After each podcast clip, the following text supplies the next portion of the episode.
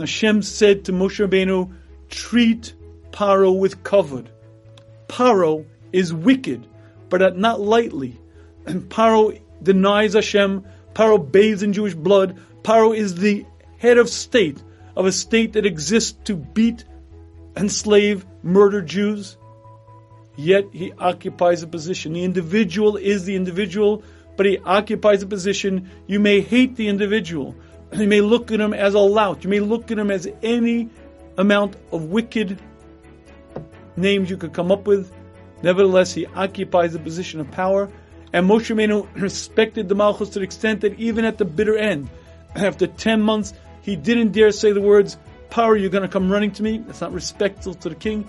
Even when Paro is so obstinate in his wickedness. Nevertheless, he occupies a seat of power, and you treat the Malchus with respect.